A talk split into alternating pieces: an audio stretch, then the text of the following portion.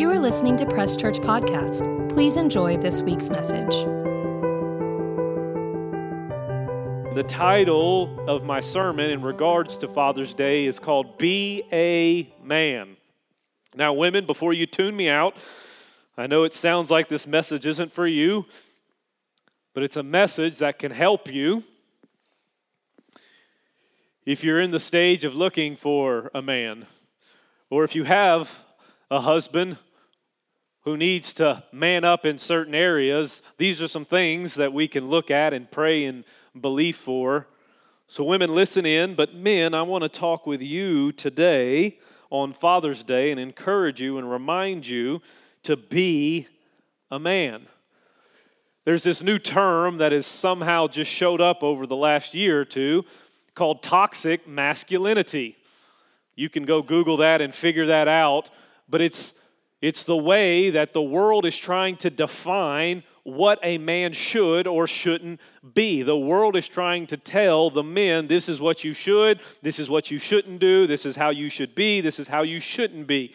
And whatever, I don't care what the world is telling me what to say. I want to go to the scriptures and find out what the word of God tells me in regards to being a man. If you are a Christian, then you believe what this book says, what the Word of God says, that is living and breathing and active and sharper than any two edged sword, it says, that the Word of God was inspired by God. He inspired men to write down these scriptures that we stand on and believe. So I don't really believe whatever is being told out there. What I believe is what's in this book. And so today we're going to highlight what I believe the scriptures is telling us you as men should be.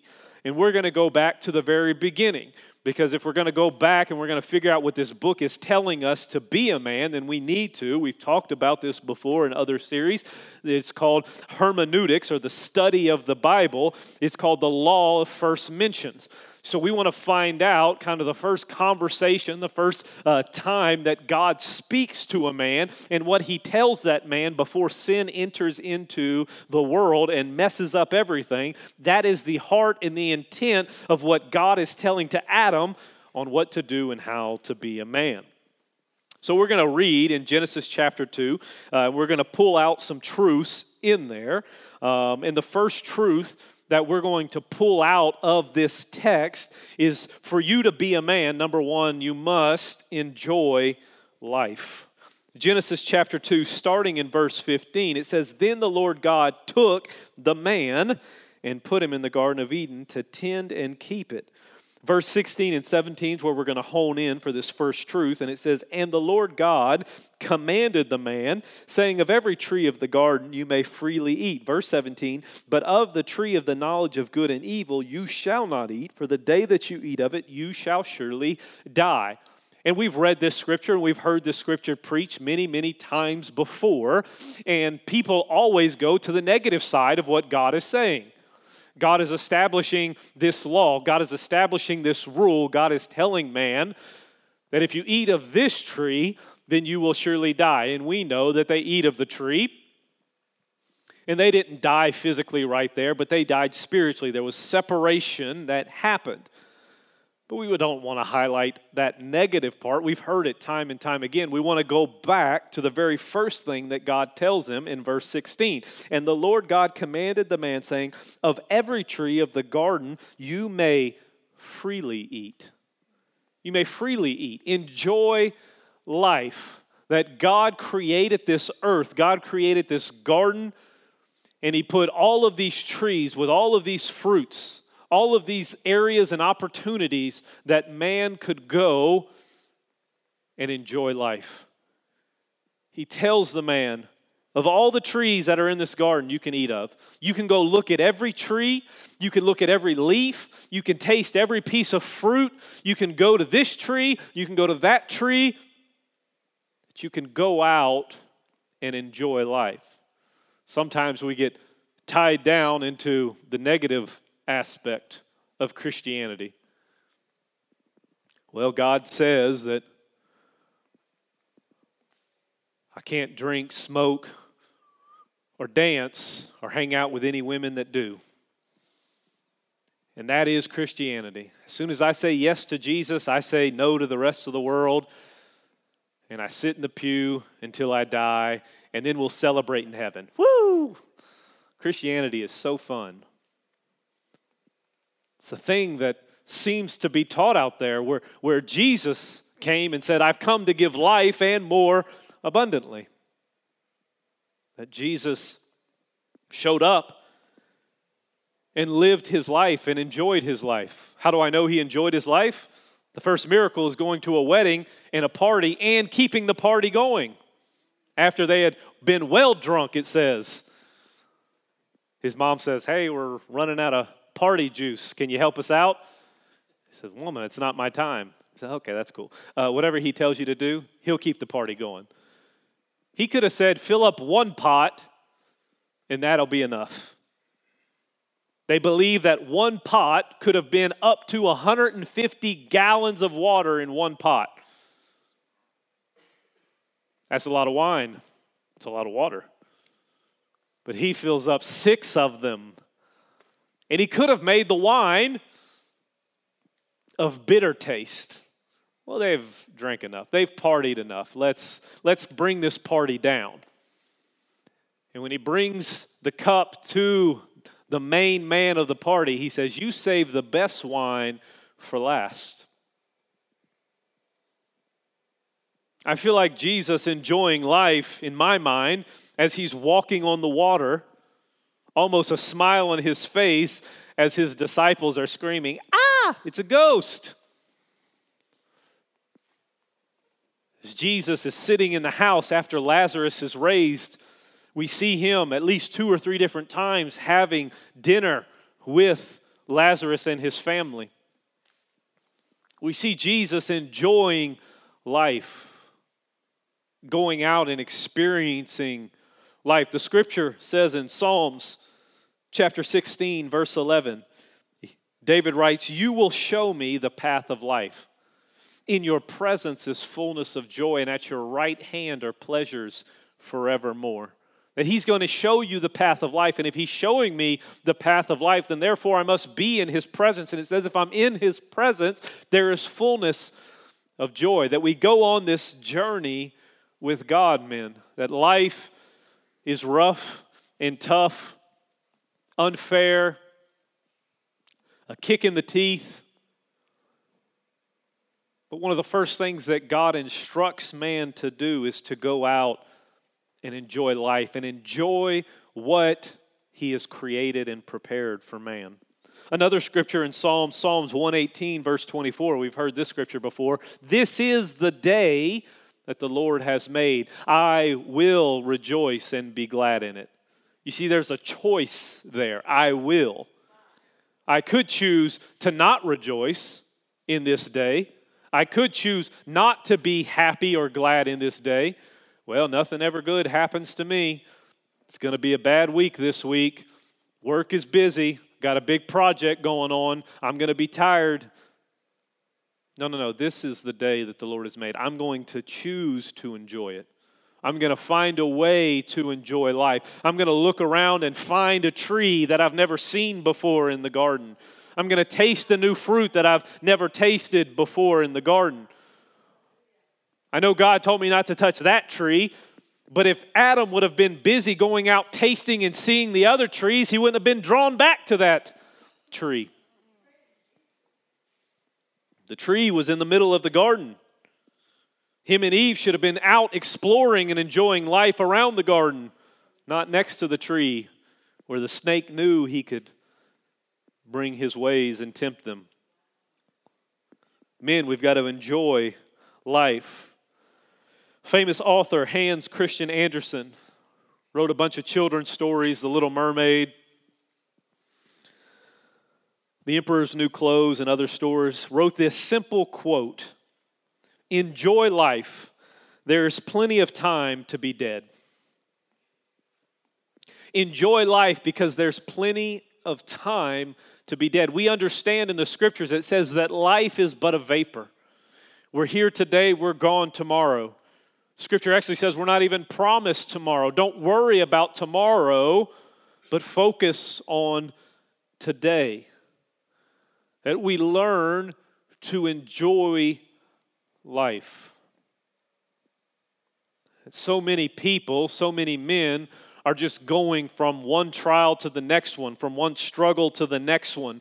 Well, I've got to pay bills. I've got to take care of the wife. I've got to fix the house. I've got to fix the car. I've got to take care of the in laws. I've got to take care of the outlaws. I've got to take care of the animals. I've got to listen to my boss. Thank you. I've got to do all of these things, and then tomorrow I've got to do the same thing again. I've got to hear this person nag. I've got to hear that person nag. But, men, it's vital and important with the first thing that God tells man take time and enjoy life.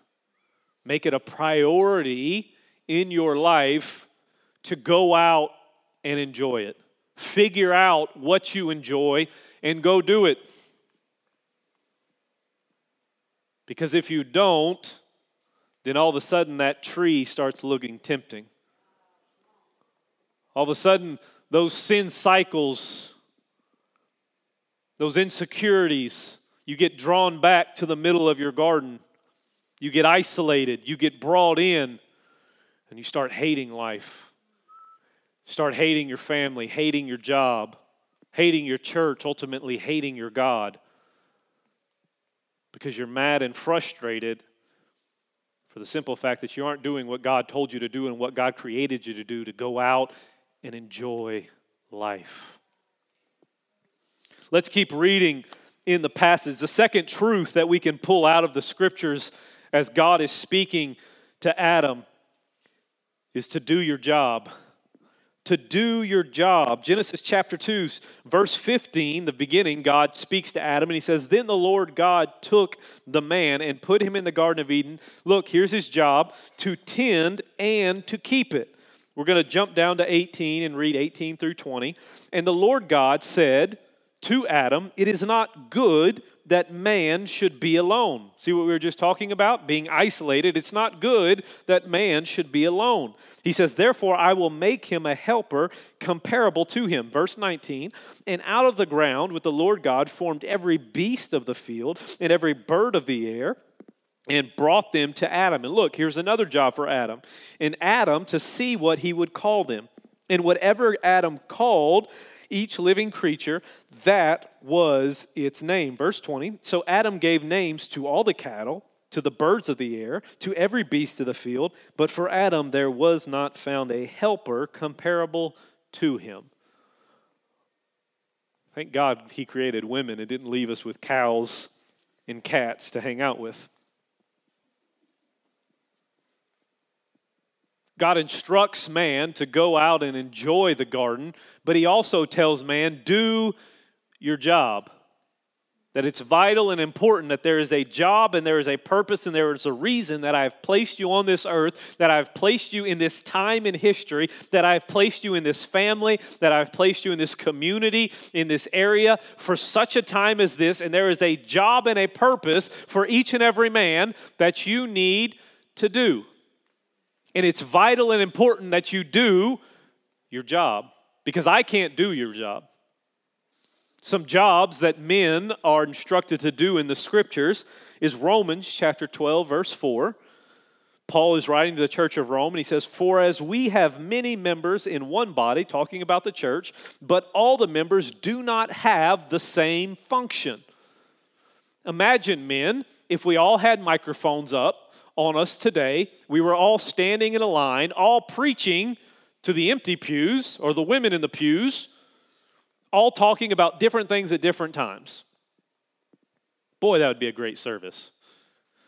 It'd be terrible. It says in the scriptures that we're all a part of one body of Christ, but we don't all have the same functions.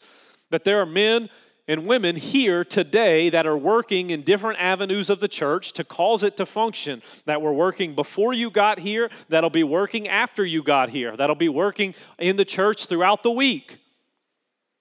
That there is a function and a purpose for each and every one. When you say yes to God, God has already said yes to you.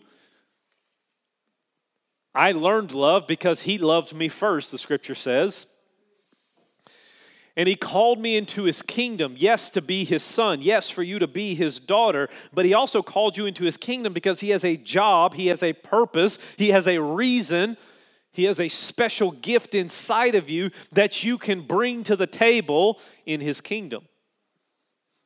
Sometimes that's full time ministry, other times it's being an entrepreneur and starting your own business. Sometimes it's raising a family taking care of your priorities at home. Sometimes it's writing a book. Sometimes it's helping somebody with their business and helping that grow that God has a plan and a purpose for each and every one of you, and each and every one of us is different. That's why it's so vital and important to be in church and to be in a building together at the same time, because there's something that I need from you, and there's something you need from me, and there's something that you need from the person on your left and right, and there's something that they need from you. Because God has created you to do your job. And it's our purpose to reach out and have that relationship with God and find out what that calling is. Find out what He wants me to do. And when I find that out, I go and do it and be successful in it. Colossians chapter 3, verse 19. Husbands, here's another job. If you're married, love your wives and do not be bitter toward them. I think another word, my brain's failing me, I think it's instigate as well. Don't be bitter toward your wives. Men, sometimes the opposite sex can annoy us. We don't understand them. I'll be the first to admit it. You're happy, you're sad, you're mad, you're crying, you're yelling, all in five minutes. And I don't know what I did was wrong outside of saying, I'm sorry, and I'm going to go hide somewhere, and we'll figure this out tomorrow. Husbands, love your wives. Love is a job, love is a sacrifice. Doing something that you don't want to do in the moment that you need to do it. Be a man and love your wife. Give her a kiss Tell her how pretty she looks. Take her out on a date. Take care of the kids. Let her go get a massage. And don't be bitter toward her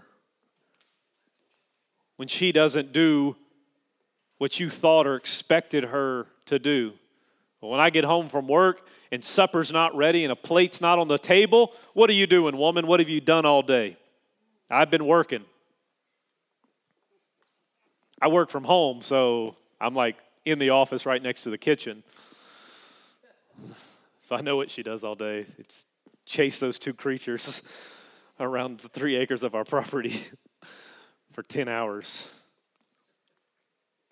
But men, you have a job to do in regards to being married. The scripture says, Husbands, love your wives and do not be bitter toward them.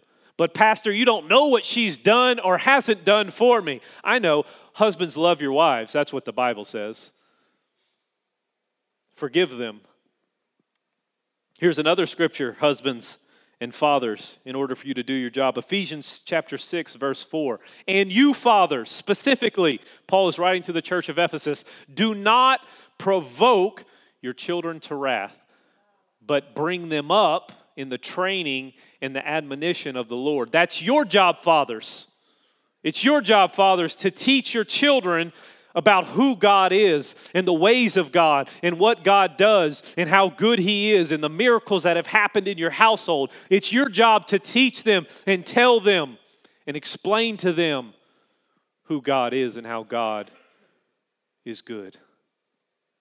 Fathers, don't provoke your children to wrath. Don't provoke them. Don't provoke them. Train them up. Love on them. Admonish them. To be a man, there's a job that you have to do, and we need you to do it. Now more than ever, do we need to see a representation of a godly marriage? The world out there is telling us what marriage is supposed to be. The world out there is telling us how we're supposed to raise our children. The world out there is telling us what fathers are supposed to look like or not supposed to look like. But the Word of God has been telling us for years and decades and centuries and throughout history, it has been teaching us and showing us as men what we should be doing in this community. And if we were doing those things that the Scriptures were telling us to do, we wouldn't be dealing with what the world is dealing with and telling us to do right now. If we as men would stand up and be men and do our job, love our wives, don't provoke our children, teach our children what God is and what God isn't, and then find out what your purpose and your calling is in the kingdom of God and do that with all your might. The NFL has a coach by the name of Bill Belichick. You've probably heard of him before, whether you like sports or don't. He's the head coach of the New England Patriots. And there is a mantra that they have in their building. And the mantra, all it says is do your job. And it doesn't just apply to players.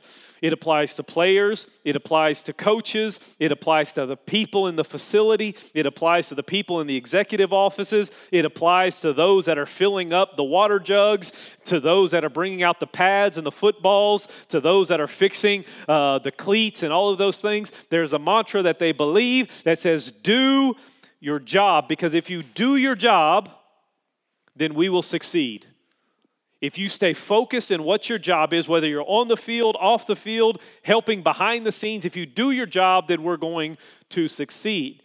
And Bill Belichick has right now 31 playoff wins. Bill Belichick has gone to the Super Bowl nine times and won six of those times with the mantra of telling people, just do your job. He's not asking the water boy to be the quarterback. He's not asking the wide receiver to block and punt and kick and throw the ball. He's not asking the tight end to play defensive end and rush the quarterback. The coach isn't asking his special teams coach to go coach the defense.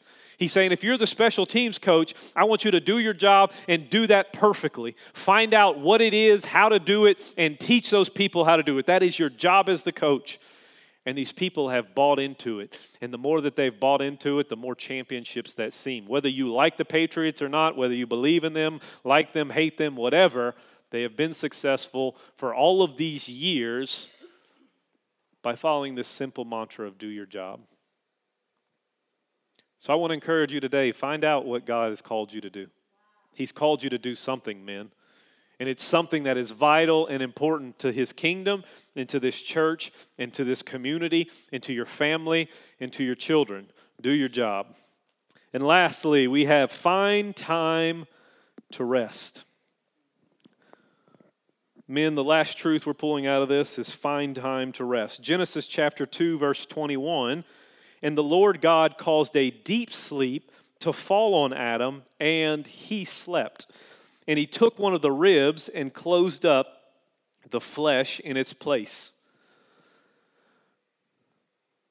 Men, more than ever, you need to find time to rest. Because it shows us in this scripture right here that when you rest and you rest with God, it gives time for God to work on you. God to pull some things out, God to sew some things up. God to touch some things, remove some things, pull some things out of you, put some things inside of you to help you grow as a man of God, to help you grow as a father, to help you grow as a husband. We see Adam, he puts Adam down. He tells Adam to rest and he goes to sleep. That you find time and make it a priority in the busyness of life I know you work every day. I know you come home and have to deal with the kids, and you have to deal with the wife, and then you have to go back to work, and you're at the church, and you're working at the church, and you're working at the house, and you're working here. The in laws call, your family calls, you got to go work on the car, you've got to go work on the dog. You've got to go work, you've got to go work, you've got this, you've got this, you've got that. We're constantly going, going, going. And it's vital that you find time to rest before your body tells you we're going to rest. If you're not going to stop, your body is going to tell you, today we stop. And that usually doesn't end well. That God, through this journey in Genesis chapter 2, He tells them to go out and enjoy life. He tells them, I have specifically placed a job for you to do, but while you're out doing that job, make it a priority to rest. This is a scripture, Psalms chapter 4, verse 8, is a scripture that I quote quite frequently, especially to my children. I pray it in faith every night before I put my children down. And it says, I will both lie down in peace and sleep. And in you, O Lord, I will dwell in safety. How can you fall asleep if you're having trouble fall asleep? It's understanding that God is in charge that in God there is safety. And therefore, I know that I am safe with God. No matter what situation, no matter what season, no matter what issues going against me, I'm going to lie down in my bed and go to sleep, knowing that God is in charge. God knows what's going on in my life, and God's already working to make all things good to those that are called according to his purpose through those in Christ Jesus. So, therefore, I can lie down in peace and I can sleep. I'm not going to lie down in worry. I'm not going to lie down in stress. I'm not going to lie down in fear. I'm not going to lie down because the next thing isn't going to happen. You're not going to go to sleep if you're just constantly turning and tossing in your head. Well, how am I going to make more money? How am I going to fix this marriage? How am I going to reach out to my kids? How am I going to wake up tomorrow and love the job that I've hated for the last 10 years? How am I going to deal with these things as you're just tossing and turning and turning and tossing? And then the alarm goes off, and you say, Well, here we go. We're going to start another day. It's going to stink like the rest of them.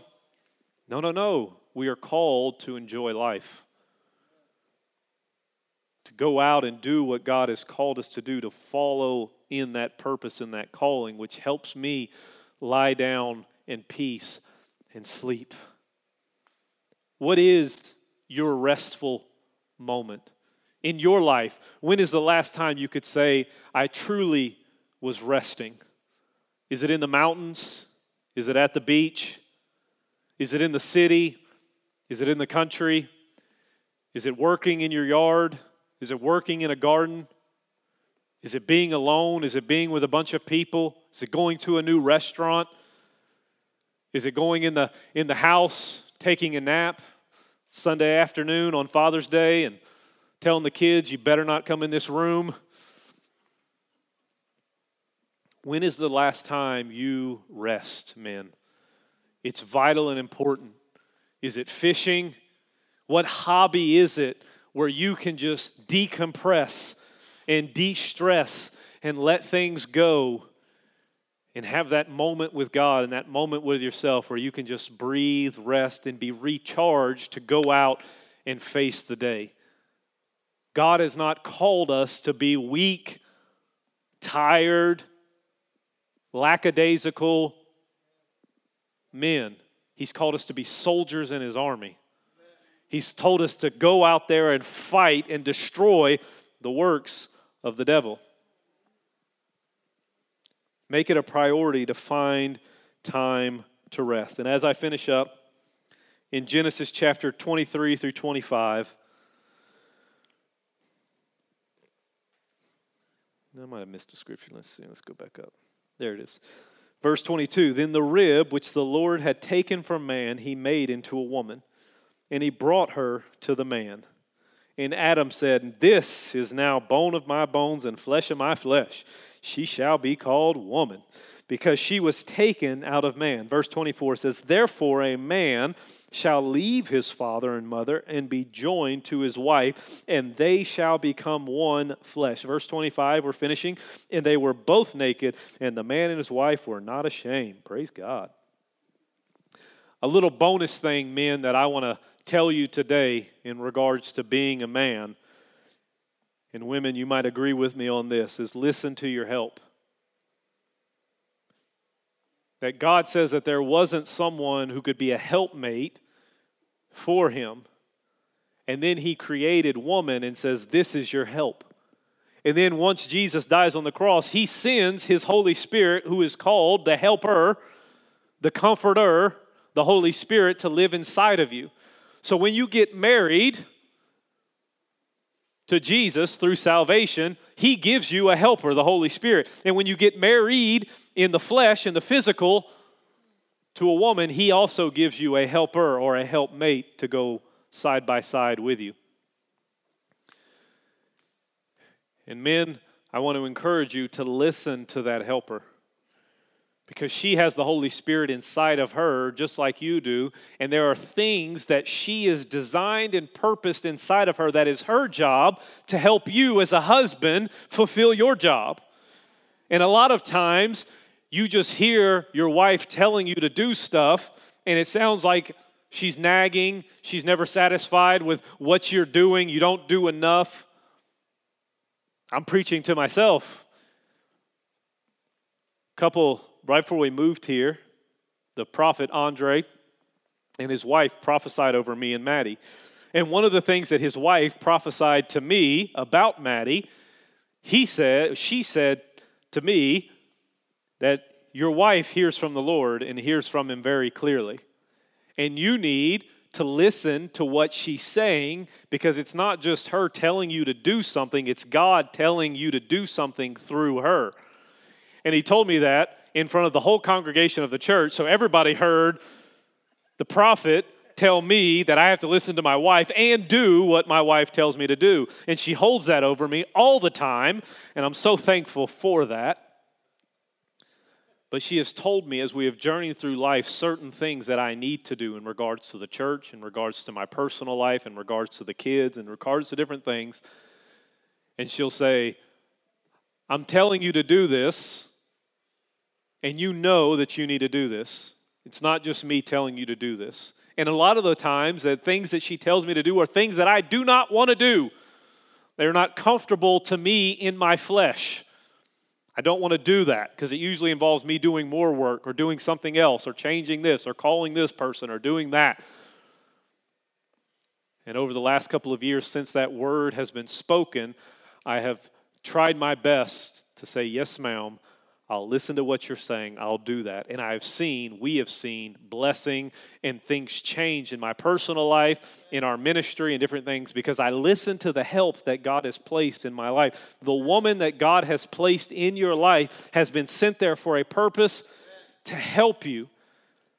And you need to listen to her. The last scripture I have, and we're finishing up right now, is Ecclesiastes chapter 9, verses 9 through 10 kind of ties in everything that we talked about today. Live joyfully with your wife, whom you love all the days of your vain life man, he is a rough book to read, uh, which he has given you under the sun, all your days of vanity. Praise God. For that is your portion in life and the labor in which you perform under the sun. Look at verse 10. Whatever your hands find to do, do it with your might. For there is no work or device or knowledge or wisdom in the grave where you are going. Glad we're ending with that. Boy, that's a really encouraging one.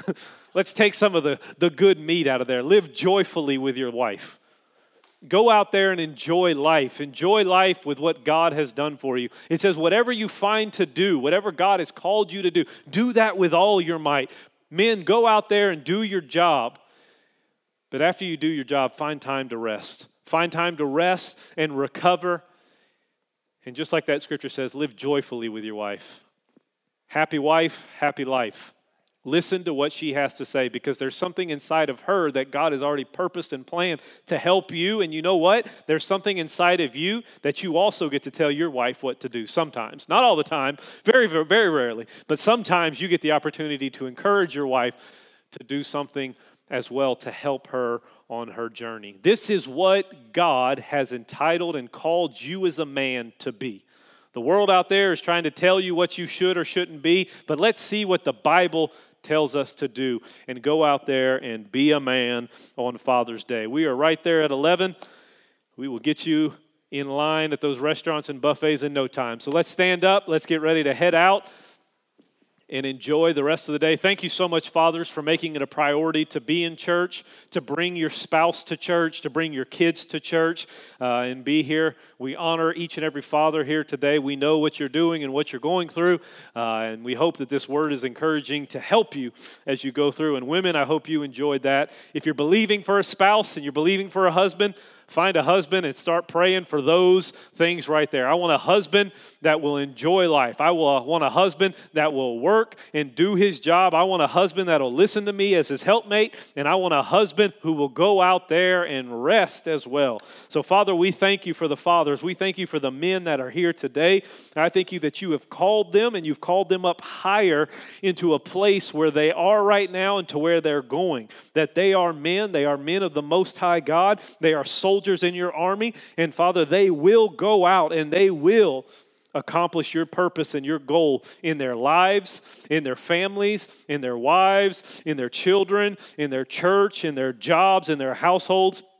We will stand up and be men, and we will do what you have called us and told us to do. So, Father, bless these fathers. Give them rest today.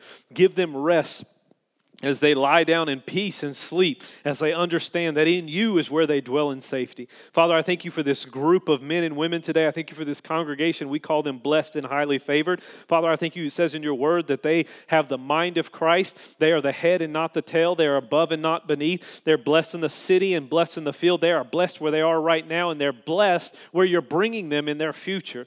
Father, I thank you that everything they put their hands to must prosper. Father, I thank you that you sent your word and you healed them of all disease and all destruction, Father. And I thank you that by Jesus' stripes, their body is already healed. Father, I thank you that they are the salt and light of the earth. And they, everywhere they go this week, they will shine and diffuse the fragrance of the knowledge of Jesus Christ everywhere they go. So, Father, bless your people, protect your people, and bring them back safely next Sunday. In Jesus' name, amen. Happy Father's Day. We love you.